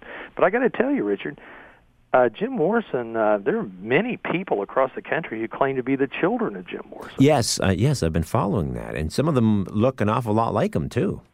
Yeah, and uh, And that's entirely like possible. and- yeah, I mean, and and there's some stories. I mean, I follow this too because I talk to. I mean, I like you, Richard. I get lots of interesting emails, and I met this one fella, and uh, he said, "Look," he said, "I've done very well for myself. You know, I've made a great deal of money." He said, "But I've got to know." Am I Jim Morrison's son? He said, uh, I was playing in a, in a Doors tribute band in Memphis, and uh, Anna and Andy, Jim's sister and brother, came up to me and they said, "Could you be our nephew?" And he said that made me think. And he said, "My mother, if you research her, said uh, she was always linked with Jim Morrison." He said, "When I was born, I always went to the finest private schools. Uh, my mom worked in a convenience store, Hmm. but we drove Porsches and Corvettes, and we had this beautiful house. And I had a trust fund of money coming in, but the trust fund said that I could never, ever acknowledge where the money came from. So he said that at one time he lived in New Orleans, and he said that he found a person on his property with a camera. He went out with a gun, and the person said, "Hey, sorry, I just wanted to know if I live next to the Lizard Prince." and now the guy's moved from uh, Louisiana, but I mean, you hear these stories, and it's kind of interesting. Maybe we could do a TV thing, Richard. We'll call it Morrison Family Reunion, that would be terrific. That'd be terrific and we'll get them all together, and uh, we'll hear their stories and see what we can do. But I mean, all this is fascinating because uh, I mean, you hear more about Morrison's offspring than you do any other rock star. Well, speaking of offspring, and uh, I know we're we're talking ab- about Jim Morrison, but while I have you on the line, I have um, I've, I've talked a number of times on the radio with uh, Eliza Presley. This is a woman Mhm. who uh, f- found out that she was adopted and found out that she grew up across the street from uh, from Graceland and originally thought that uh, perhaps she was she went looking for her biological uh, parents. She thought maybe she was the daughter of Elvis, and then through some DNA testing, uh, she came to realize that she was supposedly the daughter of Vernon Presley, making her Elvis's half sister.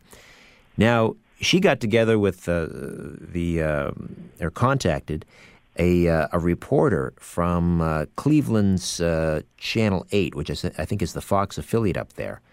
Uh, now, th- now this particular reporter provided her supposedly with some DNA evidence uh, to prove this, and she's taken it to court. But this same DNA evidence supposedly was taken from a gentleman who goes by the name of Jesse Garon Presley, and the DNA evidence supposedly proves that Jesse is Elvis. Have you been following this particular thread in the when it Elvis first saga? broke, when it first broke, I followed it. But you know, the question is, if it came from Jesse, how do we know it came from Elvis?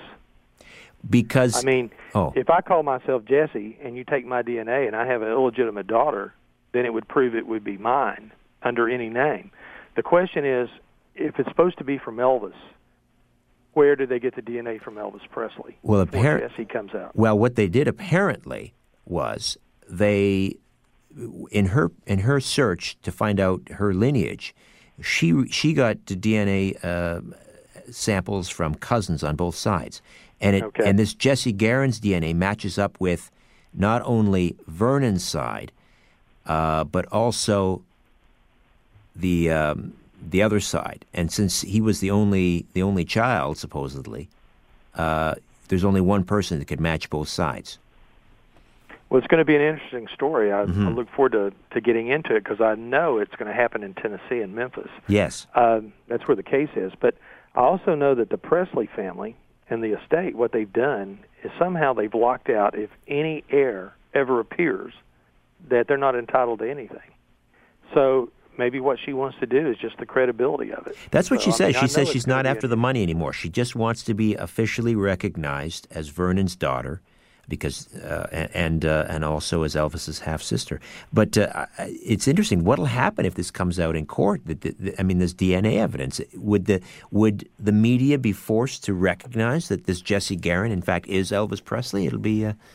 It'll be interesting. I, I have an going off. to be an interesting story. I mean, if Jesse Garon is actually Elvis, then uh, you know that's going to prove all those people who say Elvis is alive. You know, and uh, see, we told you so ever since 1977. There you go. But you know, I mean, gosh, I have followed so many of these great stories, Richard. I mean, when I was doing the Elvis is alive thing, I was uh, I asked Carl Perkins, and I was in Nashville with him, and I got to know him pretty well, and he told me some great stories about the Beatles, everything else, ghostly, spooky stories, which I love. And then I was talking to him about Elvis, and I said, "Look, I know you were at Elvis's funeral." I said, "Was that really him in the coffin, or was it a dummy?" And he looked at me and said, "Gary, Elvis is gone." Hmm. And when I heard him say that, it sort of sort of made me believe, you know. And everything that comes out, I mean, there's so many things that come out with it. I mean, this is going to be an interesting story, and you know, Richard, this is what I live for. I love this stuff. I Oh, mean, This is exactly. be another great legend. What do you myth. What are you working on right now? And, and uh, are you writing another book? What's going on? Well, right now I'm, com- I'm putting up some other stories, and uh, I thought I'd do it a lot faster, but this summer I've, I've had so much to do. Uh, usually I like to sit around and, and do my writing in the summer, but uh, I've got a couple chapters finished, and, and I'm working on my fourth one, and uh, I've got some great stories, which we're going to have fun with, my friend. Oh, I mean, looking forward some to that are are incredible. And uh, so I'm doing that, and hopefully, uh, when I get it written, my agent's going to be happy because uh, I've been uh, playing the game in Hollywood, which you know about, and I think that uh, I'm going to write a book called The Longest No. Mm, yeah, television. You know yes, it takes forever, or doesn't hurry it? up and wait. That's always another good one. Exactly, exactly. Yeah, you and I could swap some more stories there. Oh, we got some stories, but uh, yeah, I'm working on that now, and uh, I'm going to have an internet radio show. That's yes, I wanted to ask you about that. Yeah, and uh, Tell me more about that. I want you to come on with me. Oh, I'd love yeah, to be. it's going to be. Uh, if your listeners would like to, they can go to www.popodysseyradio.com, and Odyssey like by Homer, O D Y S S E Y, and they can sign up. And we're going to have some great shows and uh, bring on some people that uh, that would love to hear. And we'll, we're going to take a lot of the great myths and legends and add more to it. A lot of it may have some more paranormal thrown into it because the guy I do the show with, Stephen Wren, he uh, used to have a show on internet called Haunted Voices. So we're going to combine all this together, and got a great idea for another TV show, a series that you know we'll talk about too. But, Terrific. you know, it's going to be fun, and it gives me a chance to uh, get on and and uh, you know do what we're doing now. Oh, tell well, some great stories. I wish you all the luck with it. You, I, I mean, I, I think it'd be a smash success because uh, you've got so many great stories, and you know, you've gotten to know so many of the the great uh, the great rock and roll uh, stars that are still with us. Now, you mentioned Carl Perkins. Can I get you to tell me that that uh, speaking of sort of the paranormal aspect of all of this, that uh, the Car- the Carl Perkins story was it was there a connection with Paul McCartney? Yeah, yeah, I'll tell you that one. Um, Why don't we just take a quick time out when we come back? I'll Sure. get you to tell that story. R. Gary Patterson, rock and roll investigators with us. RGaryPatterson.com, the website. Back with more. Don't go away. Peering into the shadows where the truth often hides. You're listening to The Conspiracy Show with Richard Syrett from Zoomer Radio, AM 740. Take the highway to the end. You're listening to an exclusive podcast of The Conspiracy Show with Richard Syrett. Heard every Sunday night from 11 p.m. to 1 a.m. on Zoomer Radio, the new AM 740.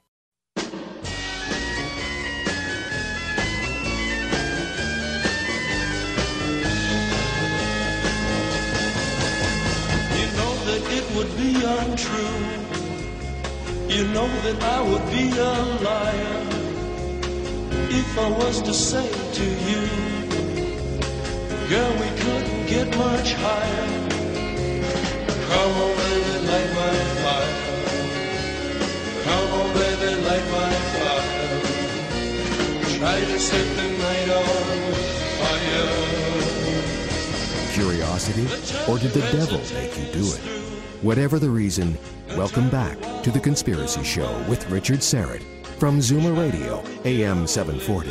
To talk to Richard, call 416 360 0740 or toll free in Ontario at 1 866 740 4740. And before we get to the uh, the Carl Perkins Paul McCartney story, which is a little spooky actually, uh, I got an off-air question uh, going back to our discussion on uh, Jim Morrison, and uh, the listener describes an album called The Phantom, and they don't recall the band, uh, but claims the lead singer sounded uncannily like Jim. And uh, the Phantom album was released after Jim's death. Are you familiar with that album, Gary? I don't know if I remember it as the Phantom, but I do. This may be the answer. There was a singer who did an album, and it sounded exactly like Jim Morrison. So it gave a lot of credence to the idea that Morrison was alive and that he did this album. But the singer turned out to be Iggy Pop. Iggy Pop. And hmm. from the Stooges. And uh, you know, and uh, I always thought, wow, that's an interesting story as well. And b- by listening to the bumper music on Light My Fire, one thing I remember about it is that was the very first song that Robbie Krieger ever wrote, and it went number one. So that's pretty good, isn't it? Wow. Wow. What very is first song you ever write? and It hits number one on the charts. There you wow, go. That's great. What what- what is the status of? Uh, I know that um, Manzarek and and uh, uh, Krieger have toured. At first, they were the Doors of the 21st Century, and Densmore sort of nixed that, saying, "I don't want the Doors mentioned at all." They took them to court, and then they changed their name to, uh, I think, Riders on the Storm. Uh, That's it. There was a, there was even talk of. Uh, enlisting the late Jim Carroll uh, before he passed away, obviously, to to write uh, lyrics for a new Doors album. Are they are they are they still touring? Uh, are they winding things down? I mean, Ray's got to be close to seventy. Yeah. Um, well, I talked to Robbie. Let's see. I guess it was about a year ago, and uh, maybe two. I guess it's been a while, but you know they couldn't talk about the lawsuit on the name because or using the name Doors, but uh, they did lose that suit in court. And I think the Morrison family also sided with Densmore. So that's when they became Riders on the Storm. And uh, you know they do their tours, and uh, I think they did a South American tour, and they they toured throughout the country. And and you've got two of the surviving Doors out of the three that are left, and uh, they seem to have a good time. Uh, I know they they would like to have some material. Uh, Alan Graham sort of hints that there's some other unpublished Morrison lyrics, and that you know that that might be one of the angles in which Robbie and Ray would like to get their hands on it. But I got to tell you, I mean, just to finish up on the Doors before we do Carl Perkins, I mean, the Doors were like nothing else in 1967. I mean, the British invasion had knocked us on for a loop because uh, you know we weren't prepared for it musically. But in San Francisco, well, not San Francisco, in Los Angeles, it made it stand because American music in in uh, Los Angeles, you had the Byrds, you had American uh, the Buffalo Springfield, and then you had the Doors. And the Doors were theatrical. They had a poet as a lead singer. I mean, he, looked like Lord Byron or or Hamlet from a Shakespearean play, dressed in black and leather. And and you know they were such a phenomena that you know it actually helped create American music again. But I mean that was the thing on the Doors, and uh, that's what I love about it. But let me tell you the Carl Perkins story. Yes. Uh, you know, I think the only show I've ever told this on is your show. I think so. it's good. Uh, of course, the Beatles loved Carl Perkins. Uh, I think they did three songs, Matchbox, Everybody's Trying to Be My Baby, and Honey Don't. They even flew he and his family to uh, Abbey Road Studios to meet him, and uh, so uh, there was a big bond for him there. Well, after John was killed, McCartney did the Tug of War album, and he flew Carl to perform on it, and took him into the studio. They were on an island in studio, and Carl had uh, played on the album, and uh, he sort of got inspired to write a song, and he called the song "My Old Friend" was the name of the song, "My Old Friend." And then there was a line where he said, "My old friend, think about me every now and then. So when the session was over, he goes up to Paul and he says, Paul, I want you to listen to the song. Give me, give me your true feeling about it. Tell me what you think. And he played the song, and he said every time I sang the chorus, it looked like Paul had been hit in the face. His face grew pale, and he said, "Oh, he hates it." And he said, "Well, Paul, I, you know, I just wanted you to hear." And he said, "No, no, Carl, it's great." He said, "Wait a minute, I have to go get Linda." So he goes get he gets his wife Linda. They come back down. They sit on the floor. He says, "Play it again." And when Carl would play the song, and he did, my old friend, think about me every now and then. Paul would turn and look at Linda. Linda would look at Paul, and he noticed that there were tears streaming out of Paul's eyes. By the time he did the third chorus, Paul had to get up. He left. He went outside by the pool. And then Carl stops playing. He goes over to Linda and he says, Linda, I'm so sorry. I don't know why I've upset him, but I want to apologize. And Linda says, Carl, how did you know? And he says, what do you mean? How did I know? I mean, I was just, this just came to me. She said, no, Carl, how did you know? She said, the last time we were with John before he was murdered, when John was going back into the Dakota, he stopped and he turned to Paul and said, hey, old friend, think about me every now and then. Wow, I I get chills every time you tell me that story. That's amazing. And he says that he was convinced that maybe John was trying to give him a message through that song to Paul that it was all right. So it's going to be interesting. Uh, I mean, that story gives me chills. But you know, Carl sat there and told the story, and uh, you know, it's on his last CD, which is called Go Cat Go. And uh, I remember Carl signed a book for me. He had he had my copy of the Walrus Was Paul, and he asked me to sign it for him. You know, Carl Perkins. I go, Sure. yeah, I'll be glad to sign it. Wow. I said, sign yours for me, and he wrote to Gary from your friend Carl Perkins. Then he wrote Go Cat Go. Wow, that's And quite what a keepsake. Great gentleman he is, and was. I'm sorry. Indeed, Great indeed. story. And uh, as uh, uh, are you, uh, uh, Gary. I uh, I really appreciate you taking the time out on a July Fourth uh, to spend some time with us. And uh, as always, uh, your stories and information are are just amazing. And uh, I enjoy having you on each and every time. And I look forward to doing uh, more of the same. And uh, the best of luck with the uh, the internet radio show. I'm uh, I'll be uh, I'll be pleased to join you on the program anytime you want. Oh, that's wonderful, Richard, because I look forward to doing your shows, and I value our friendship. Terrific. All right, friend. Till next time. R. Gary Patterson. Take a walk on the dark side. Hey, our good old friend Nelson Thall is standing by. We'll speak with uh, our media scientist on the other side. You're listening to an exclusive podcast of The Conspiracy Show with Richard Syrett. Heard every Sunday night from 11 p.m. to 1 a.m. on Zoomer Radio, the new AM 740. Welcome back. Coming up on the uh, program next week, Dr. Hugh Ross. And uh, we'll discuss pre flood civilizations. That's next Sunday. That would be the 11th of July. Dr. Hugh Ross, pre flood civilizations. And uh, the week after that, which would be the uh, 18th, uh, we're going to talk with a, a researcher about the Bohemian Grove. All right, let's uh, check in with our good friend, media scientist Nelson Thall. Hey, Nelson, how are you? Hey, Richard. Great, uh, great to be on and a great show. Thank you, my friend. Um, I just wanted to throw out one thing for. I wanted to get your feedback on when it comes comes to the G20 and filling in that gap as to what was the real, what was really going on. About a year ago, we discovered that the Queen's ability to remain sovereign in England evaporated with the Maastricht Treaty. So she's no longer sovereign in England, and that means she um, can be sued in England, but she can't be sued here. And a lot of groups have been wondering whether or not perhaps she decided to make an unofficial move from England, keep Buckhouse as her official residence, but maybe actually move to Canada or the United States. She's the largest single landholder in North America.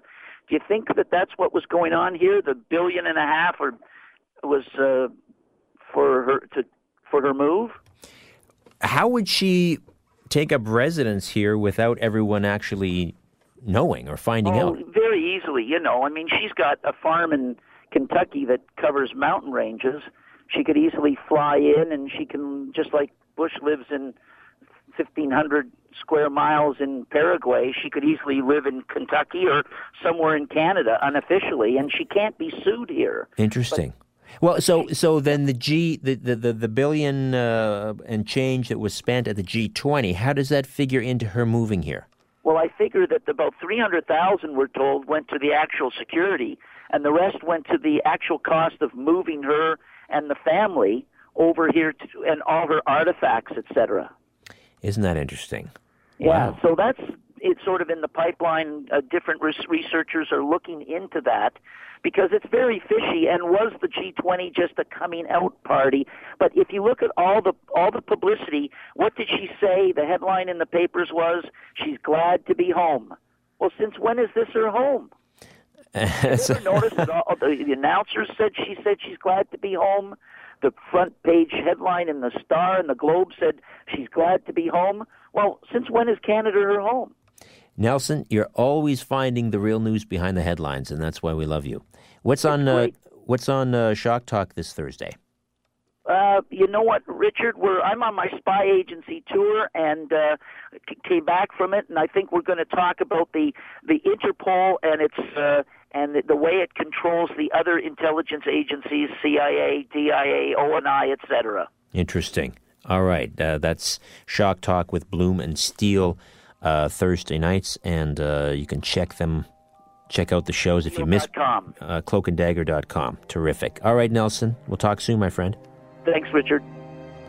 All right. Thanks to uh, you, Dan Ellison, for technical production. Of course, uh, thanks to Joel Skousen from World Affairs Brief and R. Gary Patterson, our rock and roll investigator. In the meantime, don't be afraid. There's nothing concealed that won't be revealed and nothing hidden that won't be made known. What you hear in the dark, speak in the light, and what I say in a whisper, proclaim from the couch, uh, from the rooftops. Move over, Aphrodite. I am coming home. Good night.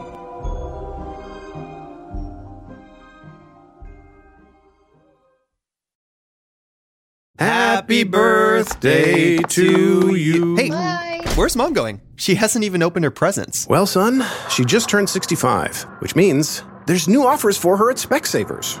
What? Yep, an eye exam now costs her nothing, and she can get 30% off lens upgrades with any pair of glasses. Wow. So, can we cut the cake now?